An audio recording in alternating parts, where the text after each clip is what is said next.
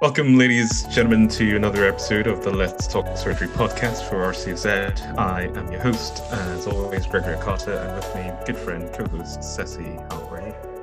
I'm fine, Greg. I'm particularly excited today because, um, as some of our listeners may know, I'm a pediatric surgery registrar, and we've got one of my bosses on today. How can we not know? You tell us that every single show, and everyone that comes here, you try to make them a pediatric surgeon. So yes, we all know you do pediatrics and it's i know you've been buzzing up of course it is you've been buzzing about this for a while normally i introduce the guests but as this is your territory please tell us who we've got on the show today Thanks, Greg. Um, so I am delighted to have on one of my bosses and an excellent trainer, Mr. Philip Hammond, who has such great experience in humanitarian surgery and has kindly agreed to come on today to tell us about it. So, how are you this evening, Phil? Hi, thanks very much. Um, yeah, I'm, I'm, I'm good. Thank you. Welcome, Phil. This is part of our global surgery uh, series. We had a couple of episodes previously. Uh, it seems to be a pediatric surgery theme around this. I better get some adult global surgeons on on the podcast. But welcome, Phil, and it'll be it'll be great to hear about some of your experiences over the years, which we'll come to. you. Usually on the podcast, we try to know the individual behind the message. So, who is Phil Hammond? Well, thanks very much for having me. Yeah. Um, so yeah, I'm, I'm, Phil. I am a pediatric surgeon here in Edinburgh. I uh, have an interest in thoracic and uh, oncology, particularly, but I guess, as Sesi's already alluded to, pediatric surgery is much more than just one small specialty. It's a whole breadth of specialty. Sorry, Greg, you're going to have to listen to this all the way through. But um, and I uh, live in uh, a little village in the Pentland Hills. I'm married to Deborah, who's a GP in Livingston. I've got two kids 13 and 10, one of each flavor. And I like uh, cycling and running in the Pentlands. I'm active in my uh, local church and I enjoy my motorbike. Oh, interesting. Motorbike, dot, dot, dot. Tell us a bit more. Oh, no, it's mostly for commuting. I know uh, okay. talking to healthcare professionals, it's probably very unwise to admit a motorbike, but uh, I enjoy it. And I like going to the West Coast and stuff. It's, it's good fun. Very yeah, nice, it's really cool. Um, fun fact on my first day at work, I saw him pull up and I'm like, who is that? Irresponsible individual. I know. Living life on the edge. I, I, do like it. So, what we try to do next is delve into the individual a bit more. I'm sure there's more to you than you've disclosed already. So, here's some quick fire questions unprepared that I will pose to you. So, question number one, I think it's the it's the obvious question that everybody that heard Phil Hammond, Philip Hammond is coming on the wants to know. Philip Hammond, are you related to the former Chancellor of the Exchequer or to the comedian from Have I Got News for You? Sorry to disappoint. No, no relations. Um, I'll be much less funny than the latter and much less rich. Fair enough, very humble of you. Question number two. You've talked a bit about your faith. Now, are you uh, part of the church choir? no, I'm not part of the church choir. I was a little treble back in the day. Back in the day. There we go. So yeah, there's, there's, always something to invest. Thanks, Greg. Yeah. It's all right. if you were to play a musical instrument, and you might already, what would you play? Oh, no, I spent many years trying to play the flute. Disappointing, not my area of expertise at all. Uh, I just wasn't. I was just didn't practice basically. Okay. Uh, so probably play the guitar. Okay, very nice, very nice. That's a nice, sexy instrument uh, to play. Keeping with the music theme, if you did play music in your theatre, and Sesi is going to be our, our witness here, what would you play? um, well, if it was all about me, I'd play lots of U2, sort of 80s, 90s days. Um, but uh, in fairness, you know, we're never really allowed to. It's all the, the anaesthetists, and I'm thinking of one in particular whose name shall uh, remain nameless, who plays music very loud. So it's not really our choice. Oh, really? You are anaesthetist decides what you play in your theatre? Yeah, unfortunately. Oh, come on! So in the world of adult surgery, that would never until happen. they we... until they design a uh, you know a sterile way of turning on. I suppose Alexa might be able to help with that in future. Fair enough. Next question. Around the time of this recording, COVID 19 is a pandemic. Part of our restrictions were homeschooling. Phil, how did you do with homeschooling?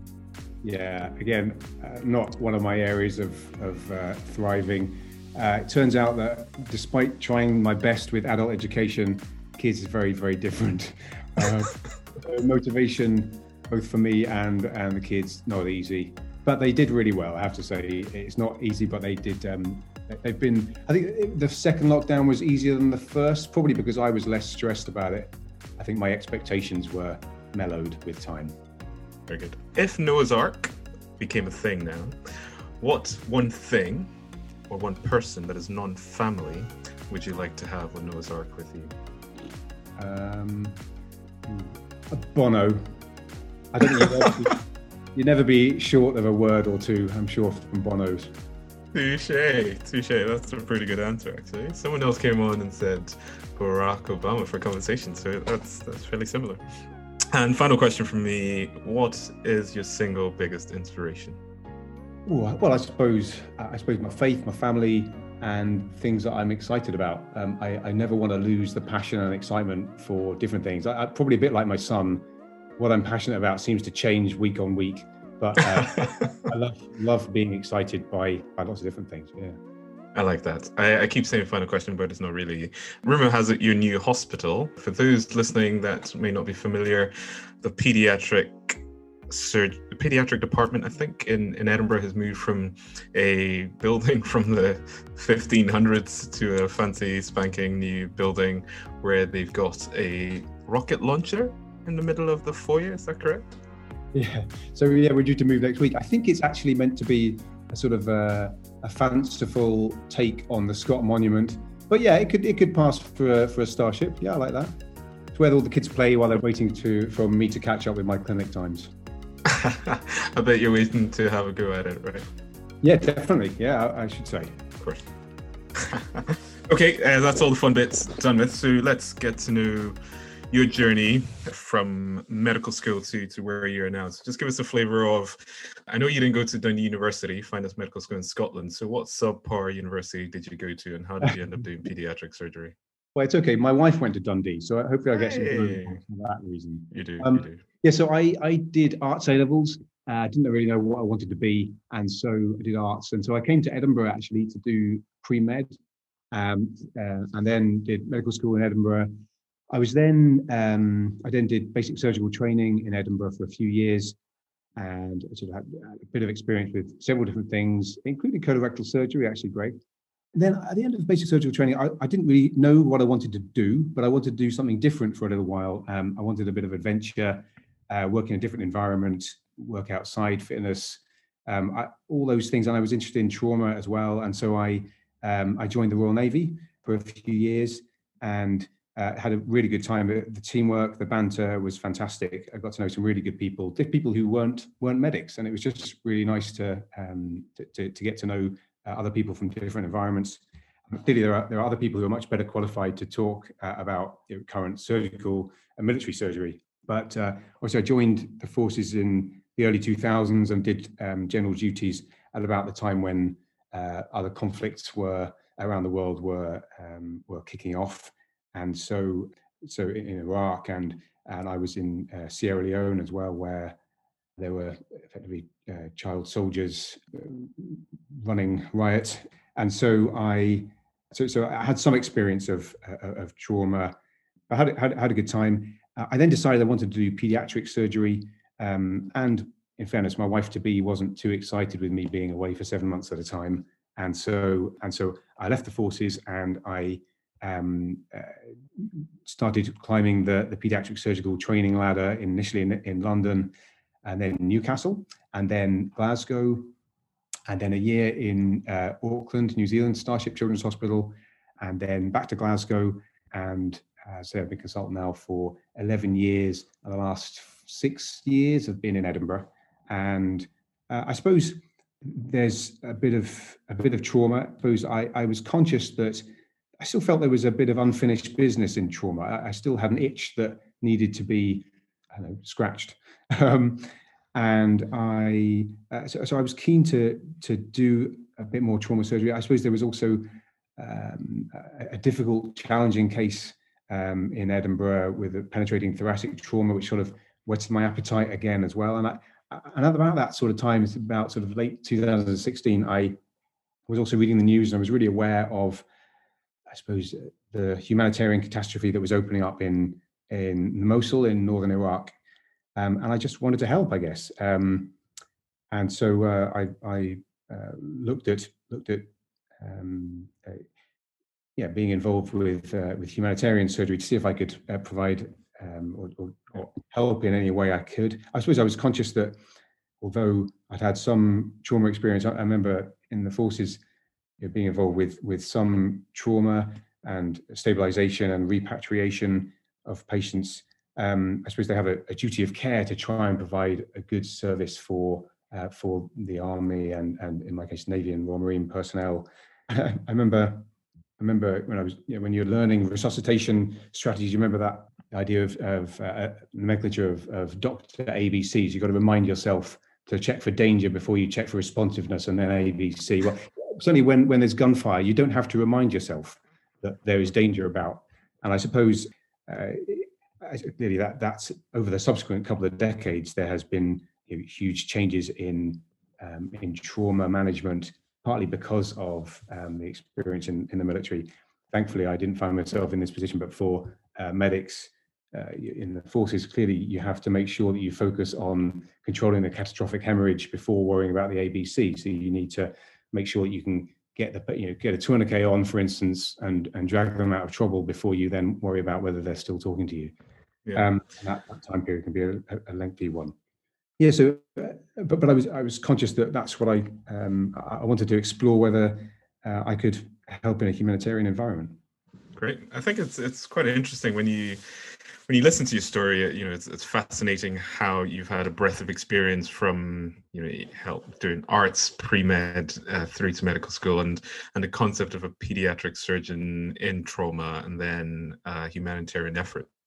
I just want to take you back a little bit to just get your reflections around some of the variation in practice or differences between your humanitarian work or your little you know your brief stint in the military and and what you face in your day-to-day nhs uh, practice? What are your reflections around some of the the stock differences that exist between both practices?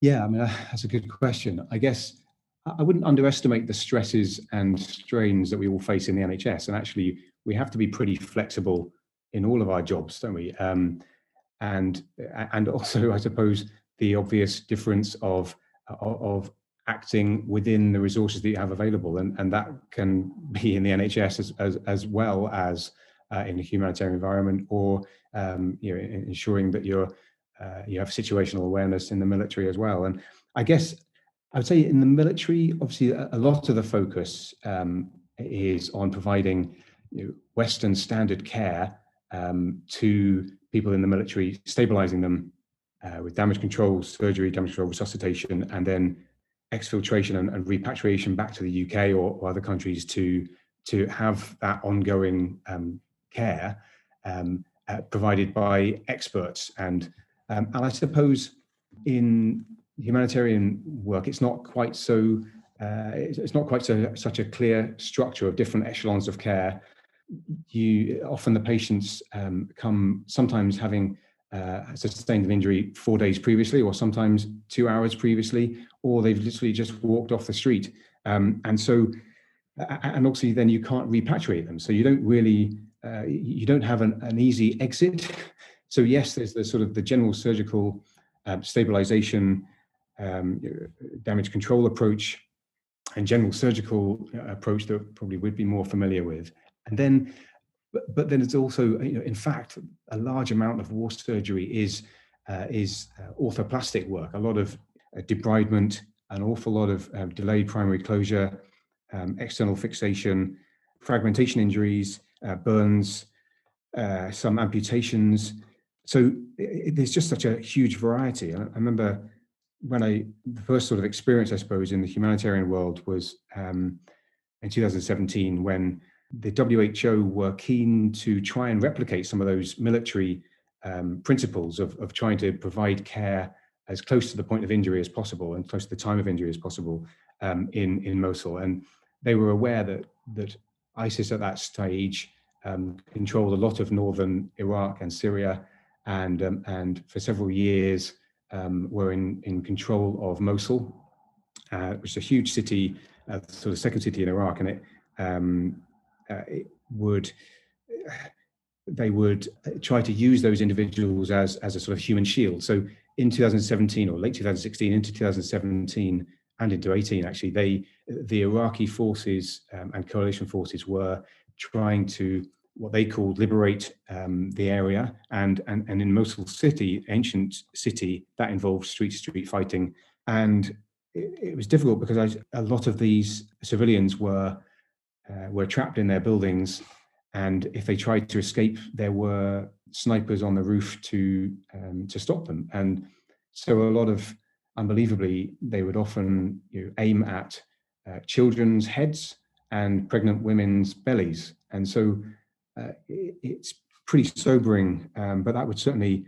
uh, often that would be the, the sort of the, the dribble, I suppose, of of uh, of casualties that would come to our hospital, which was between five and ten kilometers south of the front line in, in various states. Uh, and then, of course, the alternative was that sometimes in the evening uh, after a day of operating, we'd have some tea, we'd be drinking sweet tea, um, chatting with other Iraqi doctors and, and nurses. 10 o'clock at night, you'd hear helicopters going overhead and you'd hear explosions in the distance, and you didn't really know whether that would mean that you were going to have a busy night or whether the target was actually a different side of the city and the casualties would go elsewhere. Or sometimes you'd have uh, you know two or three hours later you'd start to have 10 15 sometimes 30 patients come in. And so it was it was certainly certainly challenging both from a, um, a security point of view um, but also from a from a surgical point of view it's, it's a huge stretch.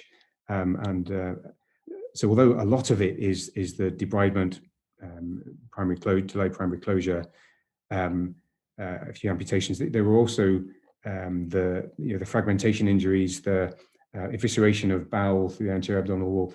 Most of it, the vast majority, was uh, was penetrating trauma as opposed to blunt trauma, which I suppose is what we are much more. I'm much more familiar with um, in the UK, and you know there was blunt trauma as well. But so yeah, so I, I suppose that's when I was really just aware of how green I was. I learned a lot in that first deployment with learning from other expatriate surgeons and doctors, um, but also colleagues from Iraq who have often you know, grown up for the last 20, 30 years dealing with a lot more penetrating trauma than, than I will see in my career. Uh, therefore, came back and I was keen to try and formalize some of that education rather than just um, having learnt informally about things with, with, with various uh, through other organizations. Wow, what an interesting and inspiring journey. It, it certainly puts things in perspective. And I feel the times I think I've had a difficult shift, I should just reflect on what that might mean to somebody else on the other side of the world in a conflict zone where a difficult shift is hearing explosions and wondering if you're going to be up all night and what on earth you're going to get. So that really puts things in perspective. Now, you've um, of course mentioned your experience in Iraq. Um, what other countries have you traveled to and with which organizations? Yeah.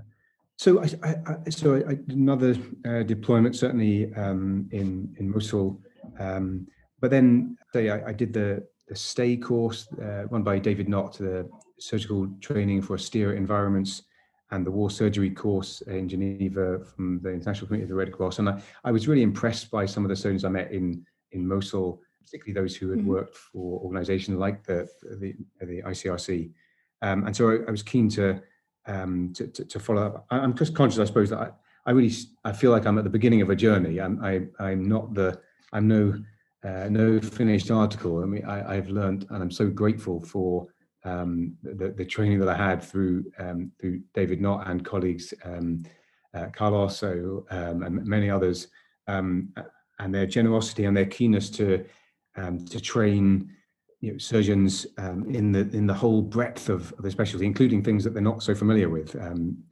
Yeah. For me, the cesarean sections or the orthoplastic work, and so uh, so I, I then applied to work with ICRC in um, in uh, Maiduguri in, in uh, northeast Nigeria in Borno State, and um, where people will probably be aware of of Boko Haram um, and the Islamic State for West Africa of West Africa province, who controlled a lot of Borno State as part of the, the Lake uh, Chad conflict, um, certainly for over a decade now. And, and again, the, the city of Maiduguri um, was uh, under the control of, uh, of Boko Haram for, uh, for a few years. And, and, and although the city is largely uh, now, longer, now, now under the control of the um, Nigerian government forces, um, there are large areas that, that really struggle in terms of security. Um, and so I was then based in, uh, in an ICRC hospital which uh, thankfully uh, only dealt with trauma, so I didn't have to worry so much about obstetrics on this occasion. But I was just really impressed with their governance, yes, and their security and their their mandate, uh, but but but still clearly very different from what I was used to. Um, on this occasion, it was it was also very much working with um, with Iraqi, uh, sorry, with Ni- uh, Nigerian uh, doctors and nurses, physiotherapists, and it was a real privilege to work with them. I, I, I, suppose the ICRC are very alert to the potential criticism of of the whole sort of white or Western savior uh, complex of yeah. neo-colonialism. And, and, so uh, they are very keen on not just substituting and, and providing uh, surgical capacity uh, and uh, and skills and uh, resources, but also in capacity building. So trying to rather than create a dependence, but but build capacity in the local population and country um, to, to, to provide that same care. So, um, so, so that was a large part of of the work in in, in Maiduguri, and clearly uh, a, a lot of patients came from outside of of um, of the city centre. Yeah. Again, a, a, lot of the work was you know, um, debridement, delayed primary closure, skin grafting. But I, like I was saying um, earlier, it's not just the, uh, the fragmentation injuries or thoracoabdominal injuries that it's also the the, the ongoing care. And I said, uh, it's, it's, things like um, you know how are you going to yes you've put an X fix on, but how are you going to close that soft tissue uh, defect in the leg? Mm-hmm. And or yes you've debrided a lot of the the fingers from a gunshot wound to the hand, but now you get need to get soft tissue coverage. And, and, and I'm sure plastic surgeons probably I think it's all very old school, but the the STAE course was really good at, at allowing me to have options like using a a, a groin flap uh, to for, to get coverage on the hand, you know, based on the on the superficial circumflex artery and so, so I, am in, in no way an expert, but it was allowed you to have options to try and to allow these injuries to be dealt with in a safe uh, way to let people get back to to working life to support their families. So it was a really uh, you know formative time, uh, not just from the general surgical perspective, but also from that from that more uh, you know broader uh, experience. And also, you know, I, I, was also able to you know experience things I'd never seen before. So, so in some internally displaced persons camps, there was there would be a, a typhoid perforation, not something that I you know I've ever seen before. Um, yeah. You know, often you, you'd have a dilemma with this post-op patient they got a temperature it turns out it's malaria. And it's not it's just not something that i see every day at all in edinburgh. So it's just it's really good experience for making me think broadly i guess I mean, your experiences sound fantastic. I mean, um, for those of you listening, you may or may not know that um, Greg and I are actually Nigerian stock, and malaria is basically for us like having a common cold. You just take some uh, anti-malarials and you get over it. Speak for yourself, Sesi. It's a pretty, pretty inconvenient illness to have. it is, but it is so it is so much more common the approach to it um, back home. Um, in that you know it's something you recognize and it's it can have devastating consequences but it's something that we do have that experience treating i do have one question sesi for me just yes. for phil with your stint in nigeria i'm just you know i, th- I think uh, a lot of the work you you describe is is mind-blowing some of the things that you've got to do and continue to do and eternally grateful for all the work that you colleagues do but just on a totally different note, what was the one cuisine when you were in Maiduguri? And good pronunciation, by the way. Um, what's the one thing you were served on a dish that you thought, oh, that's different, but I enjoyed it? Okay. Um, well, when you say on a dish, I mean, you'd have um, there was a lady at the front of the hospital who would have uh, bean curd. There'd be like a, a boiled egg in bean curd in a plastic bag Does that ring any bells? That was new. It does ring a bell. Yes, it does ring a bell. It's and uh, but then there was also the really really spicy meat that I have to say was fantastic. And sometimes on a on a Friday, um, before people would disappear off um, to the mosque for prayers, often you'd have uh, a, a, very uh, an amazing meal of uh, of, uh, of spicy meat. I, I don't know what sort of meat. It's probably best not to think about it. well, that's fantastic. It does make me long for home just describing the cuisine. Now, um, you've talked a lot about um, what you did uh, on a clinical aspect day to day. While you seem to relish the challenge of learning on the job and stretching yourself, as you said, that must have been quite stressful. Um, were there times that you had, you know, times that you faced severe stress and uncertainty, and how did you deal with that?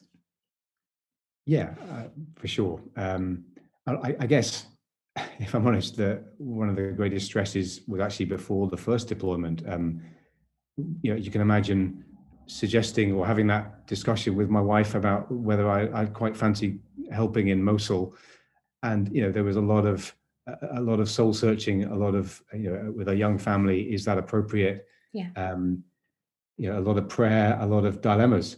So, so yeah, there's there's a stress from a security point of view, and and you know, I had a, a bit of background, I guess, in in the forces, um, but I suppose going into a, a, a region of conflict when you're part of Her Majesty's Armed Forces and you've got yeah. a load of uh, a very uh, you know, heavily armored uh, Royal Marines with you, surprising how safe you can feel.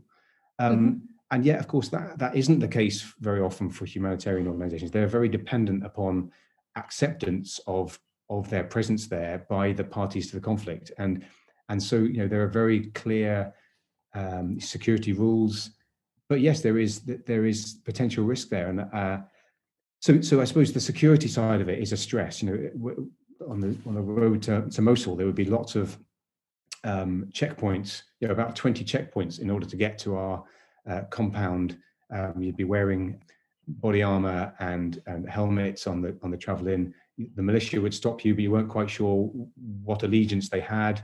So, so, so yeah, there's no doubt there's a there's a there's a stress, but also I suppose as part of an organisation like the ICRC, uh, which has you know robust governance arrangements and and and, tries to ensure as much as possible that there is safety for its personnel. Sometimes it does fall down, and, and you'll probably be aware that a couple of, of Nigerian midwives in in Maiduguri had been um, taken hostage and were ultimately killed. So it's not purely theoretical. And the ICRC are, are, very aware of that. And I suppose that's partly why I was keen to be involved with an organization that I respected and felt had had those governance structures and worked so hard to persuade all parties that that they were providing a, an important role for people who are affected by armed conflict. I guess there's also the the stresses of, of being away from home and the stresses yeah. of trying to deal with things that you're not very expert in. You know, so I suppose it's it's one of those things.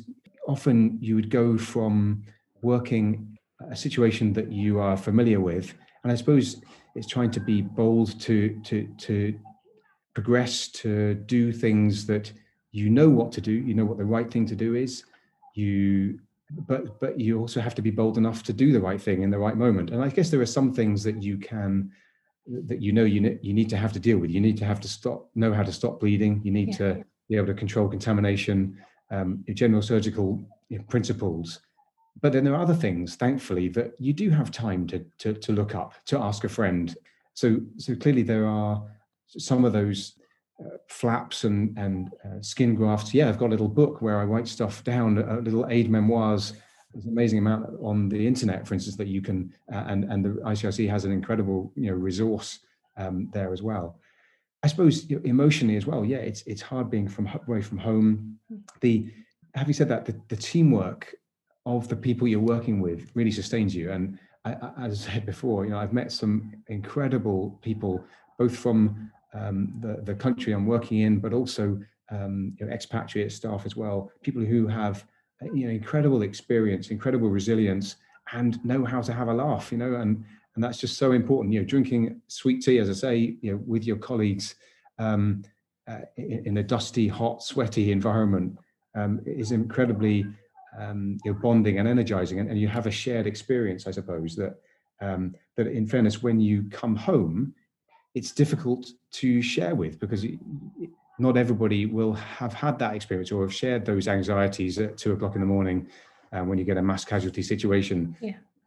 So, uh, uh, and also, I suppose you know, exercise is really important. Um, I'm able, even when you're on a compound, you can run around and around the inside of a, a blast wall, um, and you know, and even eventually you can encourage some of the uh, Iraqi doctors who were initially laughing at us um, uh, to, to join us eventually, and it was just a really good bonding experience. So um, and also, I suppose more recently, you know, some of the internet connections have, have, have, been incredible. And so you can actually sometimes, it was a bit dodgy, the reception, but you could sometimes FaceTime home and, yeah. and then you can feel that you're still, um, I suppose, a little bit up to date with family goings on, but also you can talk through some of your anxieties and stresses of the day with your wife. And, and so she can feel involved with that as well. And um, yeah so i think it's a whole mixture of different things but probably a lot of things that we also rely on you know, here in the in the nhs when we've had a stressful day yeah, definitely. I think it's so important to have your tribe around you. And um, with regards to the tea, um, for those of you listening, if you want to come work for Phil Hammond, please do, because between theatre cases, he will make you tea and he makes a great cuppa. So um, you've mentioned a little bit about um, David Nott and the STAE course um, earlier in the conversation. What was it like um, working on that course? And um, it, do correct me if I'm wrong. I believe you've progressed to instructor. What, what's that like as well? Well, again, it's a, it's a, it's a huge privilege really to work with people who have a lot more experience than than, than I do, um, and to learn from them in all of their different specialties. So, I suppose that that course um, it's just a great starting point, partly because you can meet new people who have a, a similar interest. And it's amazing how many opportunities come up um, from just uh, from those sort of informal conversations. But also, you know, it has a sort of structured approach so that then, you know, the first couple of days um, we'll, we'll, cover a lot of the general surgery, uh, abdominal, um, tracheostomy, cricothyroidotomy, um, thoracotomy uh, type things. Then uh, we'll move on to um, I think the the, sex, the the third day is a, a, day on on plastics, so a lot of uh, burns, um, skin grafts, various flaps. Um, the next day is a lot of orthopedics, sort of external fixation. I mean, often in these environments, um, the orthopods are, are, much more keen on on internal fixation, and, and but obviously with a very contaminated wound, it, it, it's really at risk of, of infection. Um, and also just in terms of training it's it's a whole different ball game to do internal fixation. So for for for, for those of us whose whose background isn't orthopedics um, yeah, we're very much encouraged to do external fixation um, but also that obviously covers where that doesn't work although which we often try to um, retain um, retain the limbs. So occasionally you do have to perform amputations as well which is again something that, that prior to that you know wasn't part of my day job and it also covers a bit of um, you know, head trauma, eye trauma, ENT, max fax, all uh, uh, all taught by uh, by experts in their field, but who, who, often also have a huge amount of experience in the austere environment. And then um, and then the, the last day, um, we're taken uh, through some uh, obstetric uh, emergencies um, and and cesarean sections and the like. And, and you know, just hugely grateful really for the experience of both meeting um, you know, people, uh, but also of the things I've learned. And, and part of the reason why I, I love to, I'm so grateful for, for David and, and colleagues to, to have me on that course is it, reminds me um, of all the things I still need to learn and keeps, keeps things a bit more fresh so that hopefully next time uh, I'll have a bit more of an idea about how to, to cover that soft tissue uh, defect or, uh, or whatever I, whatever I'm struggling to, to debride a, scalp wound. It's um i think listening to your story all of the work you do and the journey the selflessness required for one to leave the comfort of scotland edinburgh to go to an area with humanitarian crises to put yourself in the face of danger whilst trying to help others is inspiring. I commend you and, and others to do that.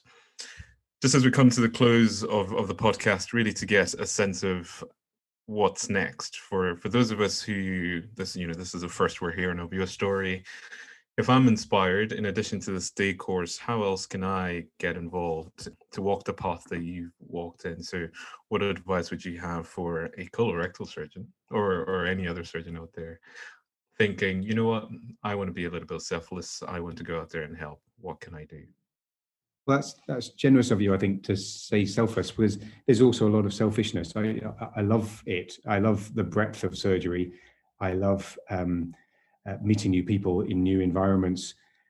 So I, I've I love it. I guess there are there are certainly challenges along the way, and I guess the difficulty is that there isn't a sort of formalized path. Clearly, for you know colorectal surgeons, I'm conscious that you know there are other bits of the body to take out. You know, not just the right or left colon. So, so it's it's hard to um, to, to get that experience in the UK.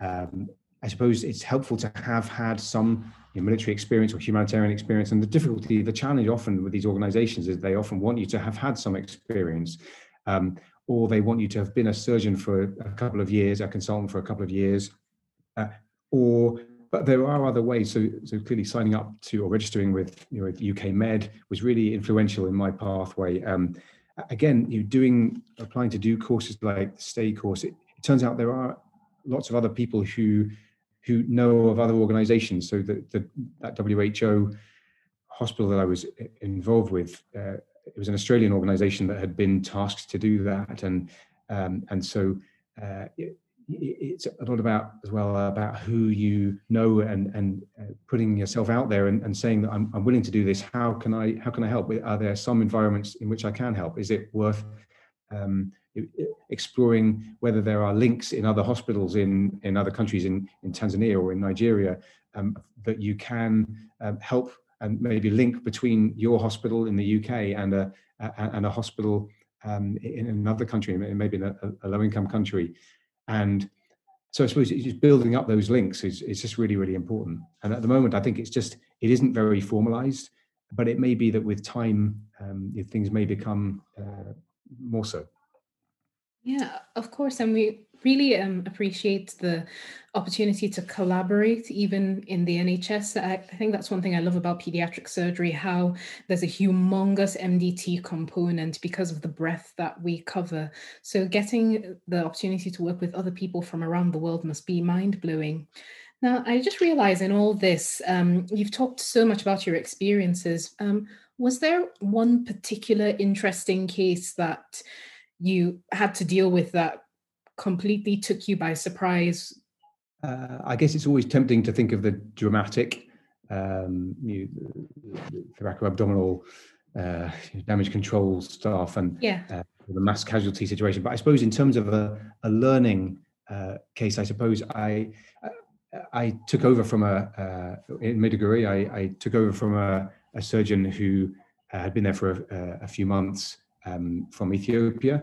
Uh, my first afternoon by myself uh, in the hospital, or the only surgeon anyway, um, uh, I was asked to see somebody in the, uh, I say emergency room, although uh, that may conjure up images which may may be inaccurate. Yeah. with somebody who had a um, who'd been shot with a an arrow um, through the neck. Um. Hoarse couldn't speak, but certainly was making hoarse sounds, sort of a lot of upper airway noise uh, and with the sort of expanding hematoma on the left side. And so I thought, well, actually, this isn't something I can wait for my relief to come uh, in a few weeks' time and deal with. So, oh gosh. So I suppose it's the it's the case of, of working from what you know and what you're familiar with. So uh, we do you know, um, quite a lot of open central lines in neonates, uh, not just percutaneous ones. And so, uh, you know, we explore the neck. Um, I'm try and dissect, try and keep the, the strap muscles intact because I don't know whether there's going to be a, a damage to uh, esophagus and trachea and whether I'm going to have to interpose something between them. I, it turns out that I, I, sloop the, the vessels. Uh, I'm able to repair the, the hole in the, in the um, common artery. Uh, and the, most of the most of the arrow is going through the larynx uh, rather than through trachea and esophagus but of course it's barbed. It's not just like a little arrow that sticks to the window like my son would shoot. This is a, a proper hunting arrow. And so I can't pull it out. I have to push it all the way through. So I chop a bit off and then I push it all the way through. Um, and then I'm again, it's about situational awareness, I guess. Um, and then in a position that we can't we can't ventilate this person overnight. We don't have an intensive care unit. I'm worried about post-operative swelling. He's already got a hoarse voice, and so I then think, okay, well, what's the safe thing to do here? I, I uh, we do uh, so I, I do a, a, tracheostomy to finish the operation, um, and and they are not things. That was the first tracheostomy I I did, or or cricothyrotomy um, outside of the UK, and um, I suppose it's just being bold enough to go from what you know and what you're comfortable with to to to moving on to what um, is out of your comfort zone, but you you know what has to happen. Um, so, but I love that situational awareness. It's not just about what can be done. You also have to apply it to your situation, and it may not be the way experts would deal with it in in the UK or or, or elsewhere. But but but we were able to decannulate him a week later, and and he went back to his farm, and that was a fantastic uh, outcome and, and, a, real relief to me. Incredible. Uh, talking about uh, how was your day today? What, what did you get up to? And I, I turn around and you know, the, the most interesting thing that will happen in an A&E in Edinburgh compared to, to that experience is is mind blowing. So um, I'm not sure how I would have coped in that situation myself, but well done to you. It's just casual, take an hour out of a neck just because it's Tuesday. Why not? it definitely wasn't casual. and you talk about sleep in the carotid artery, and you know, as a colorectal surgeon, I'm thinking that's not casual either. Listen, Phil, you you might not want to hear this, you might not accept this, but you are amazing. Uh, the selflessness and and also the bravery to do what you do uh, is truly amazing, and I'm grateful for you sharing your story with with us. Sesi has the pleasure of listening to you in theatre most days. I don't, and most of the audience or, or our listeners won't. So thank you for sharing your story and, and thank you for the work you continue to do. Uh, for for the audience and listeners, if you have any questions or comments for Phil, you can email us at comms at rcsed.ac.uk. That's C-O-M-M-S at rcsed.ac.uk. Sesi, to your boss, I'll, I'll leave you to thank your boss and close the podcast because I can see you smiling from ear to ear. I think they call that a Cheshire cat. Take it away. Um, well, Phil, thank you so much. You've been absolutely fantastic. Do you have any final words before we say goodbye to you? Well, I'd just uh, love to say a big thanks to you, but but also a really big thanks to so many people who have let me do this. So, you know, colleagues in Edinburgh um, who let me swap my own calls and my family. Um, so it's a, a, a, huge, huge thanks um, to them, as well as huge thanks to, to colleagues who I've had the privilege of working with um, you know, elsewhere. And I suppose um, I would just encourage people to keep your excitement about the breadth of surgery um, and uh, don't wait for the perfect timing, as that time will never come.